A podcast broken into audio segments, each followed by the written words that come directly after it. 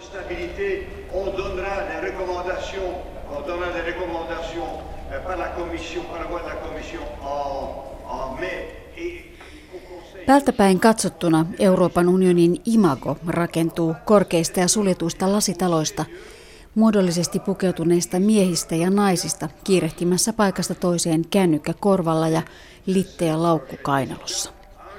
Sanoisin, että ei kovin mieleen painuvaa tai luovaa.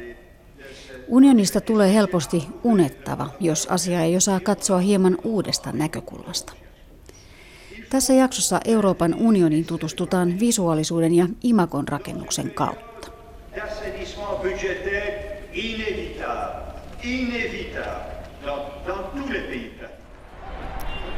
Istun Riitta Oittisen kanssa tässä Euroopan unionin ytimessä. En tiedä, voiko tätä sanoa kansalaistoriksi, mutta, mutta edessäni on komission päärakennus ja sen ovi, josta ei voi käydä sisään muuta kuin henkilökuntakortilla. Ja sitä, se ovi on luonnollisesti sinisen tähtilipun koristama. Ja aurinkopaistaja on kaunista. Riitta Oittinen, missä päin Brysseliä me nyt olemme? No me ollaan nyt, Brysselihän koostuu 19 kunnasta ja me olemme nyt Bryssel-nimisessä kunnassa tai Bryssel-nimisellä alueella. Ja tämä rakennus, jonka edessä me ollaan, niin on Berlamont. Ja täällä on sitten sisällä komission erilaisia toimintoja. No, tätähän on kuvattu ihan tätä niin kuin ympäristöä sillä niin kuin pommi olisi iskenyt Brysseliin. Että tämähän on aika tämmöinen räjähtäneen näköinen. Tätä ei parhaalla tahdollakaan voi sanoa kauhean kauniiksi tätä ympäristöä. Ja tällä hetkellä tässä on vielä tuommoiset metro- ja metrorakennustyöt meneillä ja myös kadunparannustyöt meneillään.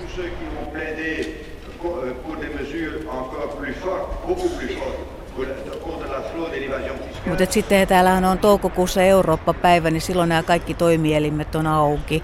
Ja silloin täällä on kaiken maailman pullon pyörityksestä alkaen tietovisaa ja tee se itse oma Euroopan lippu askartelua ja vaikka minkälaista ohjelmaa. Pukeudu tullivirkamieheksi ja valvo salakuljettajia. Siis ihan kaikkien maan ja taivaan väliltä ja usein vielä kaikkein innokkaammat sitten saa jotain ilmasta kahvia ja pullaakin. Että tämmöisenä avoimen ovien päivänä niin viime vuonna mä täällä oli itse, niin täällä oli kyllä ihan niin kuin hervottomasti porukkaa. Ja innokkaimmillaan sitten kaikkien, suunnilleen kaikkien poliittisten ryhmien ilmapallotkin tai jotain muita tämmöisiä vipstaakkeleita, joita ilmaiseksi jaetaan heijastimesta alkaen.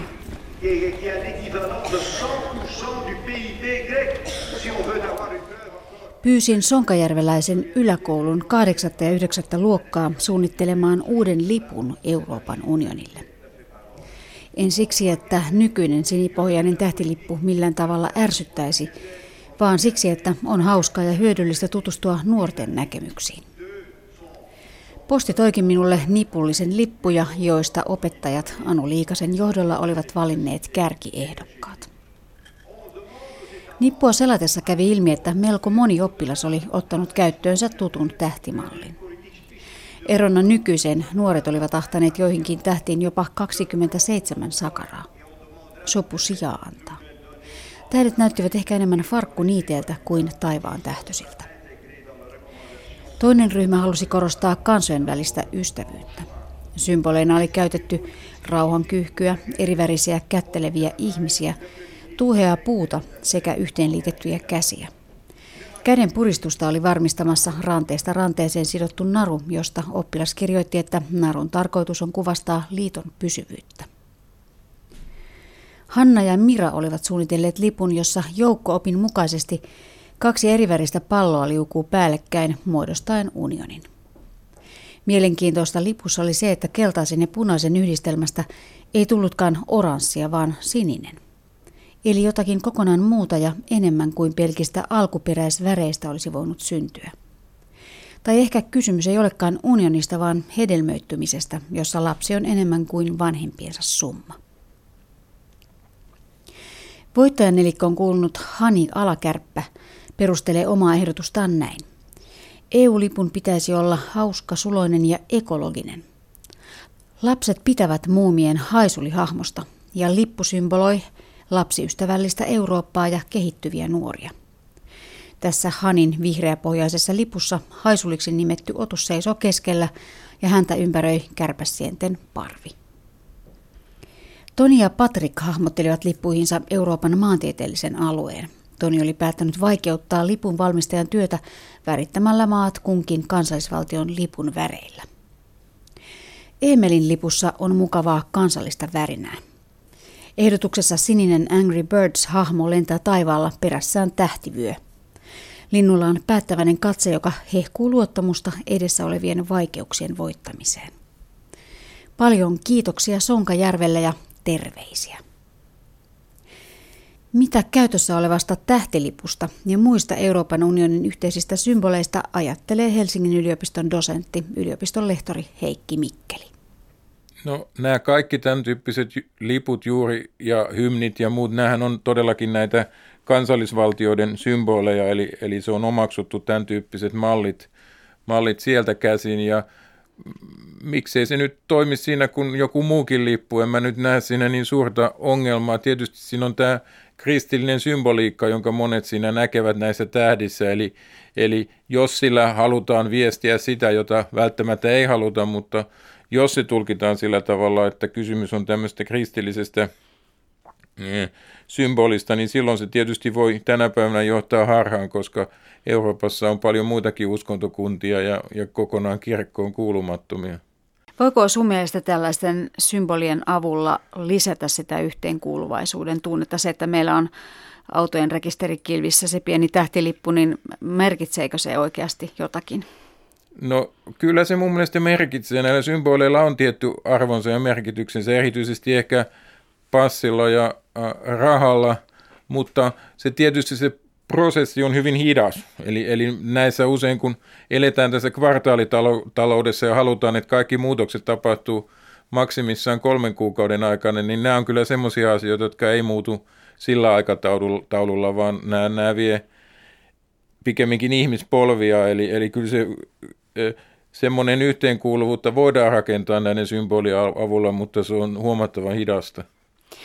Mitä sä itse ajattelet, että minkä vuoksi esimerkiksi joillekin ihmisille oman valuutan käyttö on hyvin tunteikas asia? Markkaa kaivataan kuin, kuin äitiä. No se sisältyy tai liittyy juuri tähän ajatukseen tästä kansallisuudesta ja kansallisista arvoista ja yhteisestä kansallisesta historiasta. Ja Suomessa esimerkiksi oli markka semmoinen, jonka Snellman ja kumppanit onnistuivat sitten taistelun avulla saamaan ja sitten siitä vapaaehtoisesti – luovuttiin, niin joillekin se edustaa tämmöistä petturuutta ja isänmaan myymistä, jos näin voi sanoa, mutta itse kuitenkin näkisin, että jos nyt on seurannut sitä keskustelua, mikä tässä euron äh, voimaantulon ja käyttöön ottamisen jälkeen on ollut, niin en mä nyt oikein sanoisi, että se nyt enää markan menetys niin hirveän suurelle osalle suomalaisia, niin hirveän suuri ongelma on. Meillähän on sukupolvi suomalaisia, joka ei, tänä päivänä, jotka ei koskaan markkaa käyttänytkään. Suomessa siirryttiin vuoden vaihtuessa 11 muun Euroopan maan kanssa euroaikaan, kun uusi yhteisvaluutta otettiin käyttöön. 5,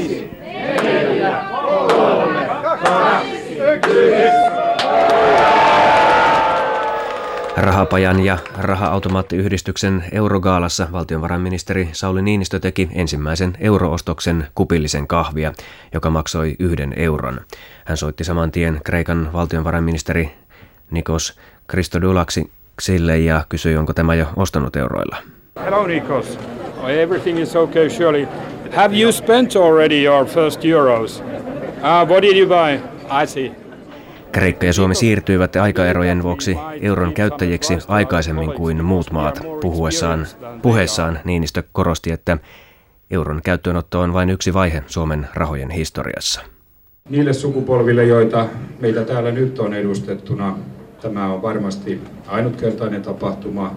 Mutta niille vuosituhannen lapsille, jotka parinkymmenen vuoden päästä laskeskelevat euroja Tämä tilanne taitaa näyttäytyä vain sellaisena, että se markkakausi oli vähän pidempi kuin rupla-aika, mutta paljon paljon lyhyempi kuin äyrien käyttö Suomessa.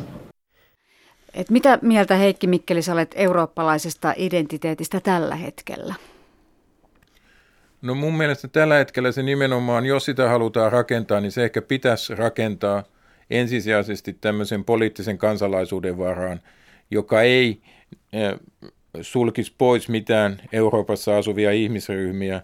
Tällä hetkellä se ei toteudu tällä tavalla, vaan Euroopan kansalaisuuden saa ainoastaan, kun on jonkun jäsenvaltion kansalainen ja useimmissa ähm, Euroopan maissa asuu suuria ihmisjoukkoja, jotka ei ole sen valtion kansalaisia, eli ne jää tavallaan tämän eurooppalaisuuden ja eurooppalaisen identiteetin ja eurooppalaisen, eurooppalaisten turvaverkkojen ulkopuolelle, jos näin sanotaan. Eli, eli mun mielestä se, mikä olisi, niin, niin tämmöisen niin kuin poliittisen eurooppalaisuuden kehittäminen olisi ehkä se identiteetin perusta. Miten sitä voisi kehittää? No se on jo paljon vaikeampi asia. Eli, eli kyllä se mun mielestä lähtee tämmöisestä julkisesta keskustelusta ja, ja, ja kansalaisosallistumisesta eri tavoin sekä tämmöisten virallisten, mutta myös tämmöisten erilaisten kansalaisjärjestöjen kautta. Eli, eli se, on, se on aika pitkällinen ja aika hankala tie ja varmaan osi juuri näistä kieli, kieli seikoista johtuen, niin semmoisen yhteisen poliittisen foorumin löytyminen on, on vaikeaa, mutta jos mitään tämmöistä ei tapahdu tai kyetä saamaan aikaan, niin silloin voidaan kysyä, että onko tämä eurooppalainen identiteetti sitten kuitenkaan kestävällä pohjalla.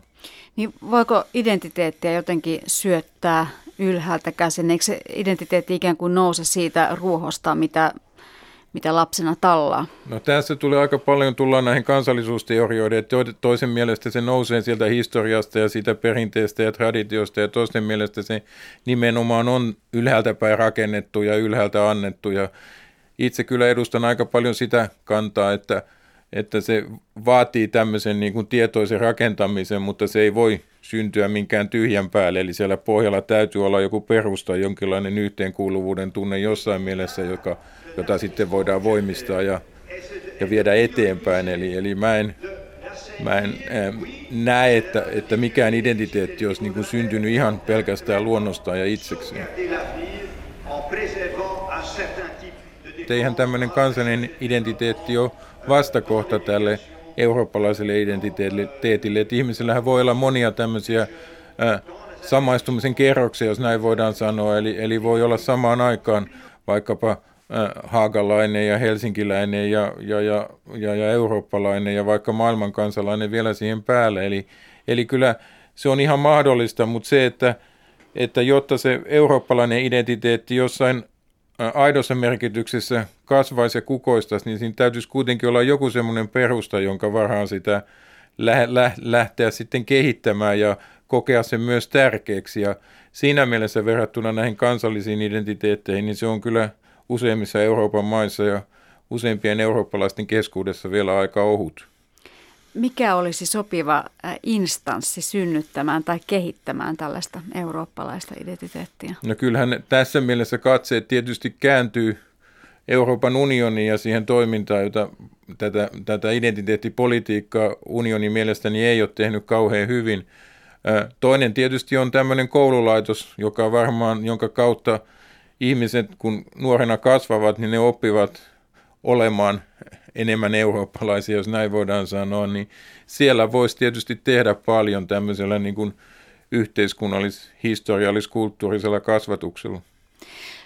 Europarlamenttivaalien äänestysprosentti on ollut Suomessa aika alhainen, niin kertooko se myös jotakin siitä, että kuinka vähän Eurooppa-politiikka meitä kiinnostaa? No kyllä minun mielestäni, että kyllä se on osoitus siitä, että ne asiat – koetaan etäisinä, ei meitä koskettavina eikä niin tärkeinä. Eli, eli kyllä se on asia, jota pitäisi jollain tavalla muuttaa. Siirrytään nyt takaisin Berlemontin kansalaistorille. Riitta Oittinen. Ja sitten tuossa on tuommoinen aita, jossa on, uh, kerrotaan tämän alueen historiasta, mutta sitä ilmeisesti käytetään kaiken näköisten uh, yleisökilpailujen tämmöisenä niin kuin foorumina. Joo, tässä on tämmöinen aika pitkä varmaan, olisiko melkein 150 metriä pitkä lasia, että jos on tuommoiset metallipalkit, johon on sitten suhteellisen helppo ripustaa jotain, jos on jotain ripustettavaa. Ja tuon pysyvän näyttelyn lisäksi, jossa kerrotaan tästä EU-historiasta ja tämän alueen historiasta, niin tässä on usein semmoisia erilaisia EUn tai komission toimeenpanemia kilpailuja, joissa on ideana ollut sitten se, että yritetään esimerkiksi innostaa alle X-vuotiaita innostumaan EUsta ja tästä Euroopan ideasta ja on julistettu joku teema ja sitten nämä parhaat työt on sitten ripustettu tuohon. Tuossa on ollut esimerkiksi se, mikä mä viimeksi muistan, niin tässä on ollut joku tämmöinen eriarvoisuutta vastustavan näyttelyn kilpailutuloksia. Ja useinhan siinä käy sitten niin kuin näin, kun näitä kilpailuja pidetään, niin siitä saadaan sitten huomattavasti helpommalla tämmöistä PR-materiaalia, kuin jos oltaisiin pantu kalliit ammattilaiset asialle. Niin, että on sellainen paikka sitten, että jos nyt katsoo telkkaria, niin hirveän useinhan nimenomaan tämä Berlamontin rakennus on sellainen, jossa sitten eri maalaiset toimittajat pönöttää semmoisen karvasen tuulimikrofonin kanssa ja sitten taustalla on tämä rakennus. Ja toinen mitä tässä on, kun sä kysyt, että mitä tässä ympärillä on, niin se mitä tässä on aika paljon tapahtuu, niin tuossa on toi Suumanin liikenneympyrä, niin siinä sitten kokoontuu erilaiset miekkarit. Et siinä on hyvin monenlaista mielenostutusta. Kerran mä tulin tästä ohi, niin tässä oli ollut valtava tällainen mm, maataloustuottajien mielenosoitus ja mä ihmettelin, että mitä ihmettä tuossa kadulla on ja siinä oli niinku tuhansittain semmoisia kumisia noita lypsykoneen sellaisia tikkuja, joka pannaan lehmän utareeseen. Ja tähän tietynlaiseen mielenosoittamisen kulttuuriin liittyy myös tämä sottaaminen, että se on osa sitä protestia. Ja koko tuo katu oli suljettu ja se oli valtoiminaan näitä kumisappaita, jos luki milk, ja sitten näitä utare systeemejä, jonka termi mä en tiedä, että mä en ole, mikään agraarialan asiantuntija. Tokihan näistä niin kuin instituutioiden täällä olemisesta on paljon hyötyäkin belgialaisille. Tämä tuo tänne sitten, tai sanotaan, että tämä tuo jonkinlaista tulovirtaa, kun ihmiset kuluttaa mutta toisaalta ongelma on se, että nämä eurovirkamiehet ei maksa oikeastaan juuri mitään kunnallisveroa, mutta ne kuitenkin kuluttaa tätä infrastruktuuria aika rankasti. Ja sitä voi sitten kysyä, että kuinka paljon loppujen lopuksi nämä kansainväliset instituutiot antaa tälle alueelle. Sitten on vaikea mitata kaiken kaikkiaan, mutta jos ajatellaan, niin kaikki ihmiset jotain kuluttaa. Näitä komission ja muita näitä suuria rakennuksia ei tietenkään voi olla huomaamatta, kun liikkuu täällä, mutta miten sä sanoisit, kun sä oot tuota visuaalista puolta, ää, tai sä olet siitä kiinnostunut, niin kuinka hyvin EU muuten näkyy Brysselissä, jos ei oteta nyt huomioon näitä isoja lasitaloja? No kyllä se näkyy näissä, varsinkin tietysti näissä EU-kortteleissa, koska täällä on aika paljon, sit, niin jos me katsotaan ihan tätä Berlamotin yhtä sivustoa, niin siinähän on tuommoinen valtava, olisiko se perät joku 20-30 metriä korkea banderolli, jossa aina tiedotetaan jostain teemaviikosta tai jos joku maa on ottanut euron käyttöön tai tämmöisiä niin kuin minitietoiskuja, joita mä ihan kyllä kutsun seinälehdiksi. Et siinä mielessähän se näkyy, jos sä tulet metrosta ulos, niin sä tömpsis vaan, niin siinähän se posteri sitten näkyy. Ja jos lähtee tuonne vähän syvemmälle tuonne kortteleihin, missä on näitä erilaisia toimistoja ja muita, niin siellä on erilaista tämmöistä niin julistetta ja muuta, joka on siis tavallaan tämmöistä virallista euro-PR, että se on suoraan tuotettu näiden toimielimien toimesta.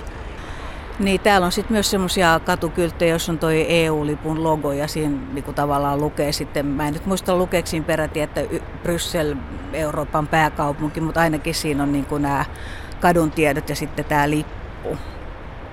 Mutta mä oon itse ehkä vähän yllättynyt, että sitä tähtilippua, sitä ei niin viljellä kuitenkaan sellainen ihan joka paikassa, että ei se, ei se ole niin kuin Brysselin symboli. Ei se varsinaisesti Brysselin symboli ole, ei. Sitten tietysti jos katsoo ympärillensä vähän enemmän, niin sit sitä tähtilippua saattaa ruveta huomaamaan, jos siihen oikein, jos ottaa niin kuin asiakseen huomata sitä. Sitähän näkee aika paljon sitten erilaisina variaatioina, muun muassa tämmöisessä pienyritysten toiminnassa, jotka on niin kuin oman, omiin kauppoihinsa tehneet näitä kylttejä. Täällähän on paljon niin kuin elävämpi tämmöinen katukylttiperinne kuin jossain Suomessa. Täällä edelleen löytyy näitä kylttimaalareita. Ihmiset tekee ihan käsin niitä ja niitä tilataan. Ja, ja näistä kylteistä löytyy tämmöistä erilaista niin kuin eurotähti valikoimaa, jossa saattaa olla tämä logo hyvinkin niin kuin erilaisissa yhteyksissä. Tuolla lähellä, missä mä asun, niin siellä on esimerkiksi tämmöinen afrikkalainen parturi, jossa on niin kuin tämä EUn keltaiset tähdet logo ja siihen sisälle on sitten laitettu palmu. Tai sitten on tämmöisellä punaisella on tehty näitä tähtiä vaan kahdeksan, mutta siinä lukee, että halal lihaa.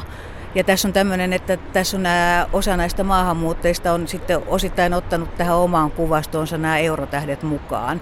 Että tämä kirjo, mikä täällä on, niin vaihtelee ihan tästä virallisesta visuaalisesta representaatiosta sitten tämmöiseen niin kuin epäviralliseen representaatioon, jota voi kutsua jonkinlaiseksi tämmöiseksi kansanomaiseksi estetiikaksi. Ja siinä välillä on sitten vielä myös tällaista kaupallista erilaista teepaitaa ja postikorttia, julistetta ja muuta, jota myydään sitten ihmisille, jotka kuitenkin osa tulee ihan katsomaan tätä komission rakennustakin niin kuin historiallista nähtävyyttä tai tämmöistä niin kuin museon rakennusta tai sanotaanko vaikka YK on pääkonttoria. Totta kai sitten on vielä nämä erilaiset EU-vastustajat, joilla on niin kuin oma, omia jotain tämmöistä niin kuin vähä, vähällä budjetilla tehtyä EU-vastaista propagandaa, että noihin seiniin on joskus sutattu jotain semmoista, että eurokakat häipykää täältä ja sitten siinä on saatettu piirtää tämän lipun kuva tai sitten jotain erilaisia tarroja, joissa niin kuin on käytetty tätä EU-lippua tämmöisenä, niin kuin, voisiko sanoa ehkä vähän samaan tyyliin, mitä on käytetty protestiliikkeessä Yhdysvaltojen lippua.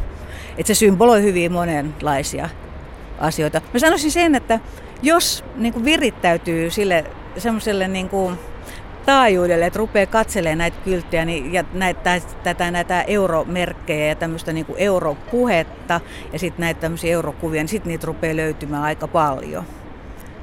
Nyt kun me oltiin tuolla portugalilaisessa tai tämmöisessä kaupungin osassa, jossa oli paljon portugalia, sä itse huomasit, että siellä oli semmoinen kahvila Cafe New Europe, jossa oli tämmöiset keltaiset tähdet. Ja eikö sekin vaikuttanut vähän siltä, että sen olisi joku ehkä ainakaan sitä ei ollut tilattu mistään hienosta mainostoimistosta, vaan että se oli vähän niin kuin joku itse maalannut. Mitä sä itse tulkitset nämä kyltit niin, että mitä ne ihmiset, jotka tekee tällaisen kyltin, niin oi nyt tuli pyörä kolari meidän edessämme.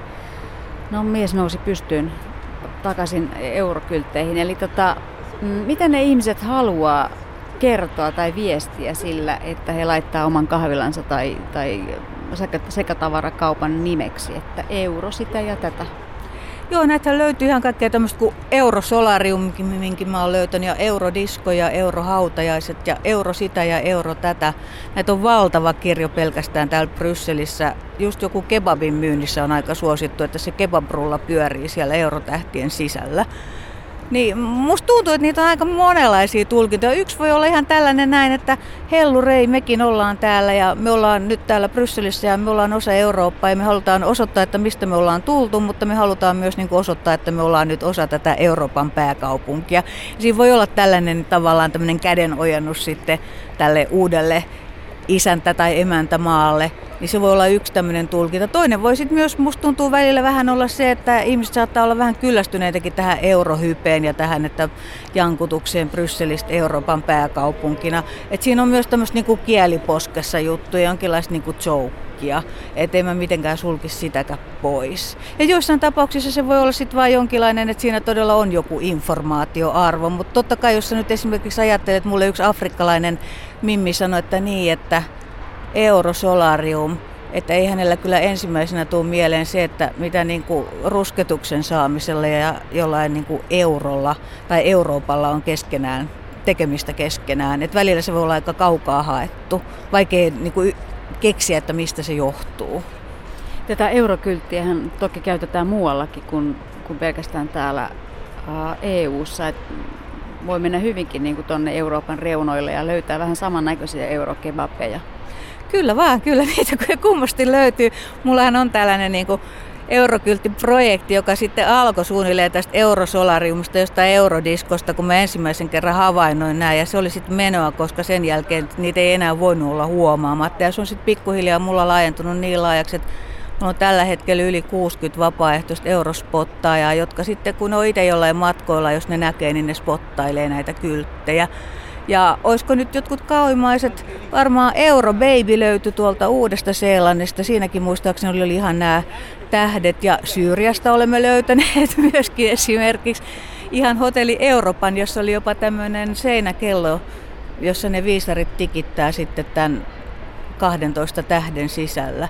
Ja niitä löytyy muun muassa Euro Jeesus löytyy tuolta sitten tuolta hieman uskonnollisemmin orientoituneesta Väli-Amerikasta. Et niitä kyllä löytyy.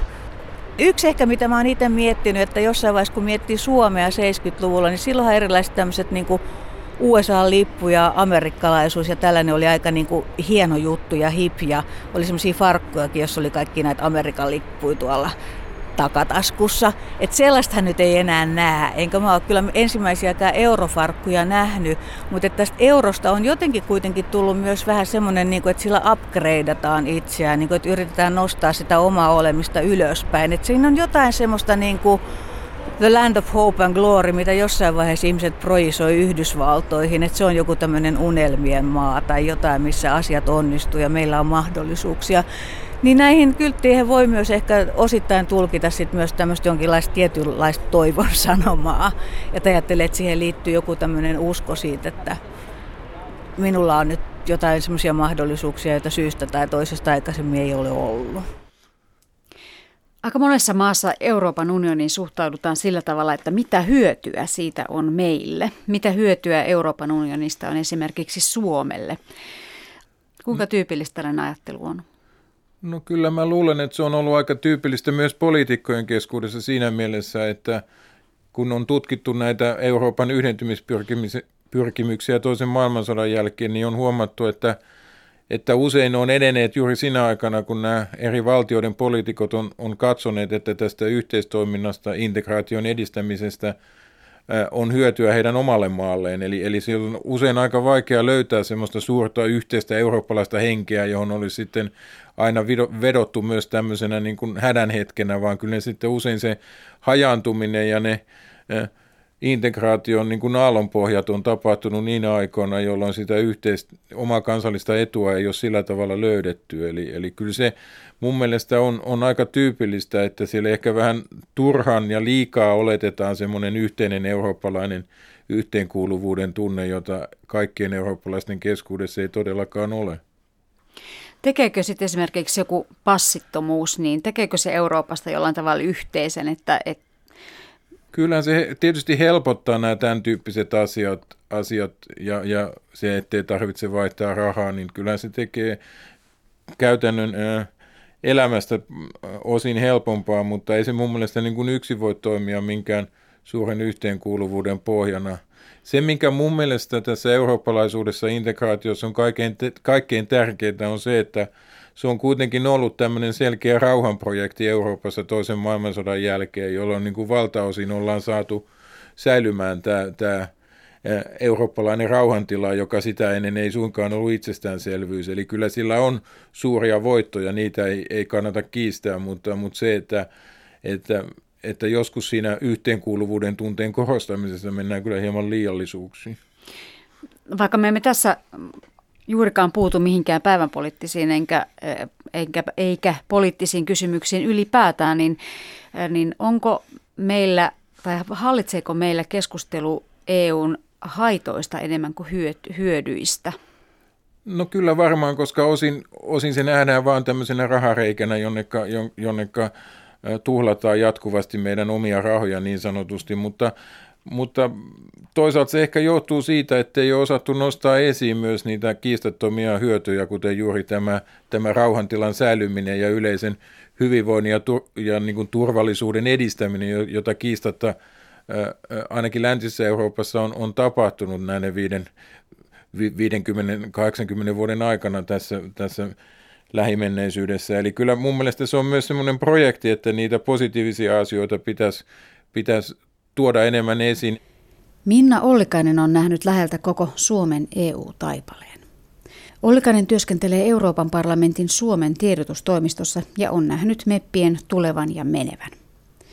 16 vuoden EU-kokemuksella voi jo sanoa, mitkä ovat olleet suurimmat muutokset, mitä Euroopan unionissa on tapahtunut Suomen jäsenyyden aikana. No varmaan toi, toi 2004 ja 2007 laajentumiset on niin se suurin muutos, että silloin niin väkeä tuli vaan paljon enemmän kollegoita. Parlamentin tota, henkilökunta on melkein kaksinkertaistunut tässä viimeisten kymmenen vuoden aikana. Ja, ja sitten toinen niin kuin sisä, työn sisältöön liittyvä asia on se, että parlamentin valta on näiden 16 vuoden aikana lisääntynyt ihan hurjasti. Jos sä muistelet niitä ensimmäisiä vuosia, kun sä olit täällä, niin, niin minkälaisia muistoja sulle jäi niistä? No olihan se aika semmoinen iso haaste tulla tota, töihin EU-tehtäviin ja aloittaa ensimmäinen työ tota, oli pitkälti ranskan kielinen ja siinä niin kuin ensimmäiset ajat meni ihan siihen, että opetteli sitä työtä ja sitä kansainvälistä kanssakäymistä. Ja, ja sitten tietysti asioita, asiasisältöjä ja sitä, miten, miten tota eurooppalaista lainsäädäntöä valmistellaan. Suomella on tällä hetkellä 13 meppiä, mutta täällä työskentelee ihan valtava määrä suomalaisia muita. Minkälaisissa tehtävissä ja, ja keitä täällä varsinaisesti on? No, Euroopan parlamentissa on semmoinen vähän reilu 180 virkamiestä, joista suurin osa on kääntäjiä ja tulkkeja. Sitten on avustavaa henkilökuntaa, valiokunnissa on töissä ihmisiä, tota, poliittisissa ryhmissä on töissä. Ja sitten lisäksi tulee vielä MEPELON avustajia, että sitten se määrä menee sinne vähän 200 yli. Varsinaisia niin virkamiestulkkeja on semmoinen vähän reilu kymmenkunta ja sen lisäksi sitten on tuota, täysistuntojen ja valiokuntakokousten aikana sitten freelance-tulkkeja siihen lisäksi. Miten hyvin sun mielestä EU-parlamentti esimerkiksi tässä kielten sekamelskassaan toimii? No itse asiassa mun mielestä ihan hämmästyttävän hyvin, että, että parlamentti on se toimielin, jossa 22 tai 23 kielellä koko ajan toimitaan ja, ja tota, valiokuntakokoukset on, on tulkattu ja täysistunnot aina tulkattu kaikille kielille ja, ja tota, se toimii tosi hyvin. Melkein kaikki ää, ää, asiakirjat on, on tota, MEPin omalla kielellä saatavilla, että, että tästä on semmoinen niin kuin demokratian kannalta niin kuin perustavaa laatua oleva kysymys, että MEPpi voi työskennellä omalla ö, kielellään. EUn yhteydessä aina muistetaan mainita se byrokratia. Kuinka sä oot itse törmännyt siihen, tai oletko törmännyt tähän, tähän byrokratiaan? No onhan siitä byrokratia, mutta osittain se on niin kuin erilaisia tapoja toimia. Että, että ranskalainen ihan vaikka, jos niin kuin puhutaan siitä, millä tavalla puhutaan, niin suomalainen sanoo lauseen ja se on niin kuin kertonut sen asiansa. Ja ranskalainen esimerkiksi kertoo yhdellä lauseella, että kohta on sanoa jotakin ja sitten hän sanoo sen asian. Ja, ja se on tavallaan vähän se myös, että millä tavalla toimitaan, niin, niin tota, se kertoo niin kuin niistä kulttuurieroista. Ja sitten joissain tapauksissa sitä byrokratiaa kyllä niin kuin tarvitaan siihen, että kun asiat on monimutkaisia, niin niiden hallinnointikin on, on monimutkaista. Mutta tietysti toki, toki byrokratiaa pitäisi karsia ja se on niin kuin yksi tavoite, mitä täällä yritetään tehdä. Mitä sanoisit äh, siitä, Minna Ollikainen, että onko EUn brändi kunnossa? No sanotaanko, että tällä hetkellä vähän on semmoisia tota, äh, ainakin niin kuin säröjä siinä brändissä, että kyllähän tämä talouskriisi on ollut niin kuin, aika, aika hurja isku EU-brändille, että tota, mutta tässä nyt sitten yritetään saada taas asiat kuntoon ja, ja, ja varmaan niin kuin semmoisia muutoksia tulee, mitkä jää pysymään, että et ehkä vähän semmoista liikaa sinisilmäisyyttä on ollut silloin, kun, kun tota, tota, talous- ja rahaliittoa laitettiin pystyyn, että, että nyt varmaan tulee enemmän, niin kuin, enemmän tulee sitä byrokratiaa, että, että jäsenmaita tarkemmin seurataan. Mitä pitäisi tehdä, että kansalaiset jotenkin um, ymmärtäisivät Euroopan unionin tekosia paremmin kuin mitä he tällä hetkellä tekevät? No kyllä sitä tietoa, jos olisi enemmän, ja, ja niin, kuin, niin se olisi varmaan semmoinen tapa, että jos, jos tota, esimerkiksi niin tiedotusvälineiden kautta saataisiin saatais, tota, selville se, että täällä on mielenkiintoisia asioita, jotka koskevat kaikkia kansalaisia.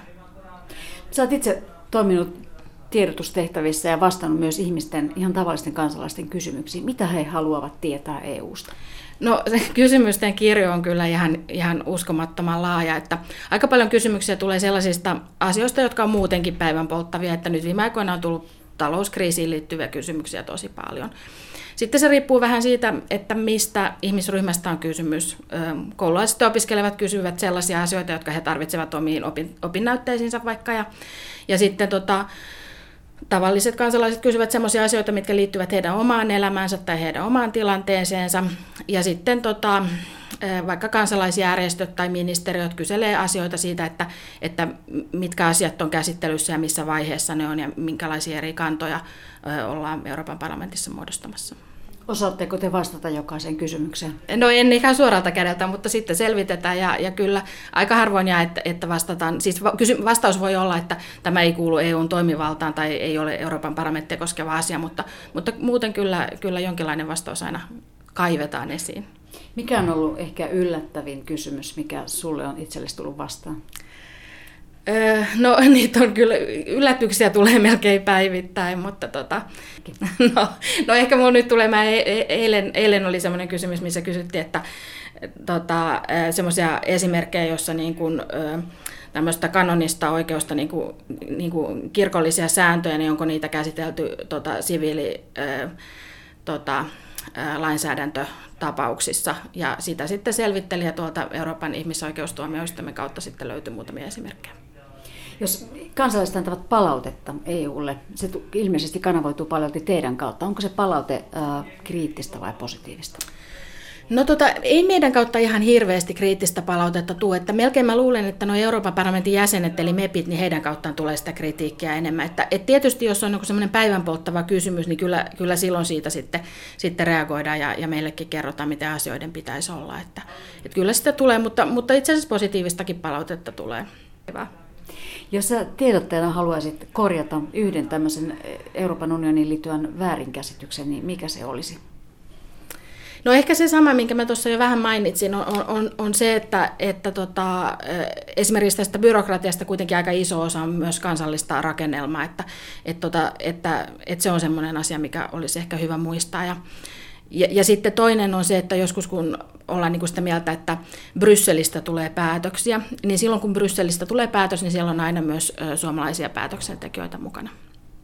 Liittyykö sun mielestä näihin EU-hommiin Brysselissä ja Strasbourgissa sukkulointiin semmoista tiettyä gloriaa?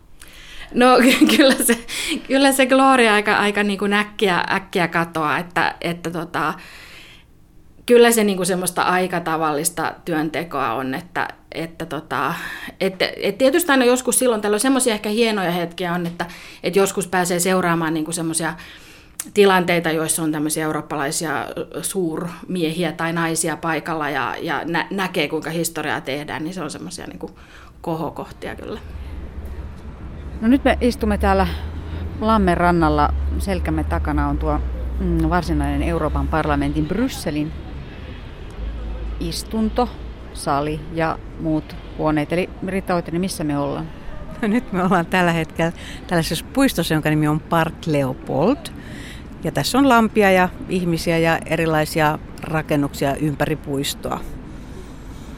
Yksi näistä rakennuksista on tämmöinen entinen hammaslääketieteen instituutti ja tämä on se rakennus, johon Euroopan parlamentti kaavailee tämmöistä Euroopan historiaa käsittelevää museota, mutta se on vielä tuloillaan. Et sen sisällöstä ei voi kauheasti sanoa. No minkälaisessa ympäristössä tämä parlamentti varsinaisesti sijaitsee? Se näyttää uudelta rakennukselta, mutta se ei ole ihan pelkästään uusi. Fyysisestihän tämä sijaitsee aika lähellä kuninkaanlinnaa, tämmöistä vanhaa valtakeskittymää, niin kuin kansallista valtakeskittymää. Ja sitten tässä on niin sanottu Luxemburgin juna-asema aikaisemmin ollut ja siitä on vielä tämmöinen pieni kuori, joka könöttää siinä tavallaan tämmöisenä jonkinlaisena porttina tai vahtikoppina ennen kuin tämä sitten aukeaa nämä parlamentin isot rakennukset, niin se on antaa kadulle tämä Luxemburgin aseman vanha rakennus. Ja jos mennään maan alle, niin sieltä löytyy sitten junaraiteet, jota pitkin pääsee muun muassa Luxemburgiin asti. Parlamentin edustalla oli aika semmoinen lepposa tunnelma. Siinä on varsinainen baarikeskittymä. Niin muuten on totta, ja nythän on näitä kevään, tai voisi melkein sanoa ehkä kesä ensimmäisiä päiviä.